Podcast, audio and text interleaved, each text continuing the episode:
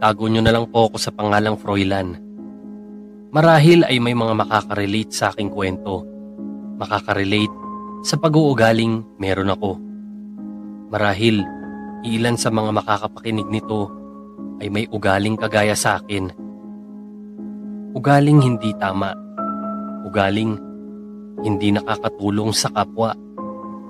Kung ano ang ugaling yon ay ikukwento ko sa inyo. Sa tuwing may magagandang bagay na nangyayari sa buhay ng aking mga kaibigan o kakilala, ewan ko ba, pero parang imbes na matuwa ako, ay tila ba mas ikatutuwa ko pa kung hindi maganda ang resulta o nangyari sa kanila. Halimbawa na lang, ay kapag may achievement ang isa kong kaibigan, imbes na ikatuwa ko ito, ay parang mas gusto ko pang hindi niya yon napagtagumpayan. Pakiramdam na tila ba na pag-iiwanan ako at ayaw na ayaw ko ng ganun. Imbes na suportahan, ay nangunguna pa ako sa pag-discourage sa mga ito. Katunayan nga, kapag may kaibigan akong nagsimulang kumilos upang gawin ang mga bagay na kanilang gusto at nakikita kong maganda ang nagiging resulta nito, ay para ba akong nakakaramdam ng stress at nananatili yon sa aking isipan na tila nais ko sana na huwag na nitong ituloy pa. Hindi ko alam pero hindi ko rin maunawaan sa aking sarili. Siguro nga dahil ayaw kong mapag-iwanan o ayaw kong nalalamangan. May isang pagkakataon na ang isa kong kaibigang si Elias ay sumubok magsimula ng kanyang negosyo. Unang-una niya itong ipinakilala sa amin at syempre, hiningi ang aming suporta upang mas ganahan itong ipagpatuloy at palaguin ang kanyang nasimulan. Ngunit, imbes na mas palakasin ko ang loob nito, ay parang mas na-down pa ito sa aking mga sinabi sa kanya. Mas nanghina pa ito sa mga salitang mahirap, nakakapagod, nakakaubos ng time, tapos maraming kakumpetensya at pwedeng malugi anumang oras. May pangyayari pa nga na nagkaroon ng problema ang isa kong kaibigan na nagdulot ng kanilang paghihiwalay ng kanyang kasintahan. Imbes na payuhan ng tama, ay binitiwan ko pa rito ang mga salitang walang kwenta ang girlfriend niya. Humanap na lang ng iba. Madali maghanap ng iba at huwag maging tanga. Kahit pa nga, anim na taon na ang relasyon ng mga ito ay nagkahiwalay dahil lang sa isang hindi pagkakaunawaan. Hindi ko na malaya na masyado na pala akong nagiging toxic sa ibang tao na imbes na makatulong ay mas lalo ko pang inabibigat ang kanilang sitwasyon. Hindi ko napapansin na hindi na pala healthy ang pakipag-usap pa sa akin. Hindi na pala tamang lapitan pa ako ng mga taong nakikinig sa akin. Isang mapayapang araw at nagpasya kaming mag-camping ng aking mga kaibigan.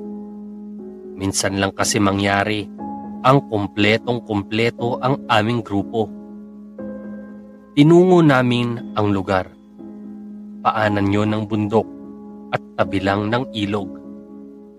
Masaya kaming nangolekta ng mga kahoy na ipanggagatong sa aming bonfire at itinayo na rin ang tent na aming gagamitin napag-usapan ng lahat na walang gagamit ng gadgets. Bonfire at kwentuhan ang aming gagawin upang makatakas sa impluensya ng teknolohiya kahit minsan lang. Kumbaga, kalikasan, kaibigan at kapayapaan. Ayan lang, lahat ay sumang-ayon dito. Sumapit na ang dilim at sinimulan na naming magpaapoy lahat kami ay nakapaikot sa bonfire na nasa gitna. Tsaka na sinimulang magkwentuhan. Nung una, puro kalokohan lang ang aming pinag-uusapan. At hindi may tatangging number one ako pagdating dyan. Napakasaya ng gabing yun na napuno ng tawanan at asaran. Maya-maya ay biglang kumambyo ang usapan sa mga seryosong bagay. Kumbaga, bigla kaming nag-open forum. Hanggang nabuksan ng isa sa aming mga kaibigan na pag-usapan namin ang mga bagay o pag-uugaling ayaw namin sa bawat isa na hindi pa namin nababanggit. Sumang-ayon ang lahat at nagsimula na nga kaming mag-open patungkol rito. Hindi ko lubos maisip na ang gabing yon na pag-uusap namin ay mas makikilala ko ang aking sarili at mabibigyang kasagutan ang mga bagay na pilit na gumugulo sa akin. Nang ako na ang pag-uusapan, ay doon ko lang nalaman ang mga bagay patungkol sa aking hindi tamang pag-uugali. Dahil nga prangkahan yon ay masakit sa dibdib ang aking mga narinig. Ngunit gaya nga ng isang kasabihan, ito ang magpapalaya sa akin. Doon, naging malinaw sa akin kung gaano ako katoksik na tao. Kaya pala, hindi ako natutuwa kapag may achievement ang isa sa amin o ang ibang tao ay dahil sa inggit. Kaya pala, mas gusto kong hindi magtagumpay ang isang tao ay dahil sa aking insecurity. Kaya pala, mas lalong napapasama ang aking mga pinapayuhan ay dahil sa pababa ako kung humila ng kapwa. At kaya pala mas lalong nadadown ang aking mga kinakausap na tao ay dahil gusto kong maging kagaya ko sila. Matapos marinig ang lahat ng kanilang mga sinabi sa akin, ay imbes na malungkot ay tila mas gumaan ang aking pakiramdam. Marahil, matagal na nila itong gustong sabihin sa akin, pero ako tong ayaw magbigay ng pagkakataon sa kanila. Naging sarado ang aking isip ng matagal na panahon at naging matigas ang aking puso na tumanggap ng pagtuwid. Ngunit ngayon ay iba pala sa pakiramdam para akong nakalaya sa isang tanika lang matagal na bumihag sa akin. Isa-isa kong niyakap ang aking mga kaibigan at nagpasalamat sa kanila. Siguro nga, kapag mga tunay mong kaibigan, kahit gaano pa kasama ang ugali mo, eh kaibigan mo pa rin talaga dahil darating ang pagkakataong sasabihin nila hindi ang nais mo kundi ang kailangan mong marinig. Ngayong naliwanagan na ako, ay nais kong humarap sa mundo bilang panibagong version ko. Simula noon, ay natutunan kong magbigay ng moral support, mapakaibigan, kakilala o kapamilya man. Ano man ang kanilang gawin ay sa abot ng aking makakaya ay sinusubukan kong palakasin ang kanilang mga loob.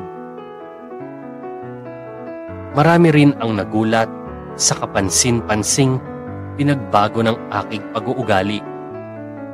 Kaya pala, wala akong nararating noon ay dahil na rin sa ugaling hindi ko pansin na bumihag sa akin ng matagal na panahon. At ngayoy, pinalaya ako ng katotohanan.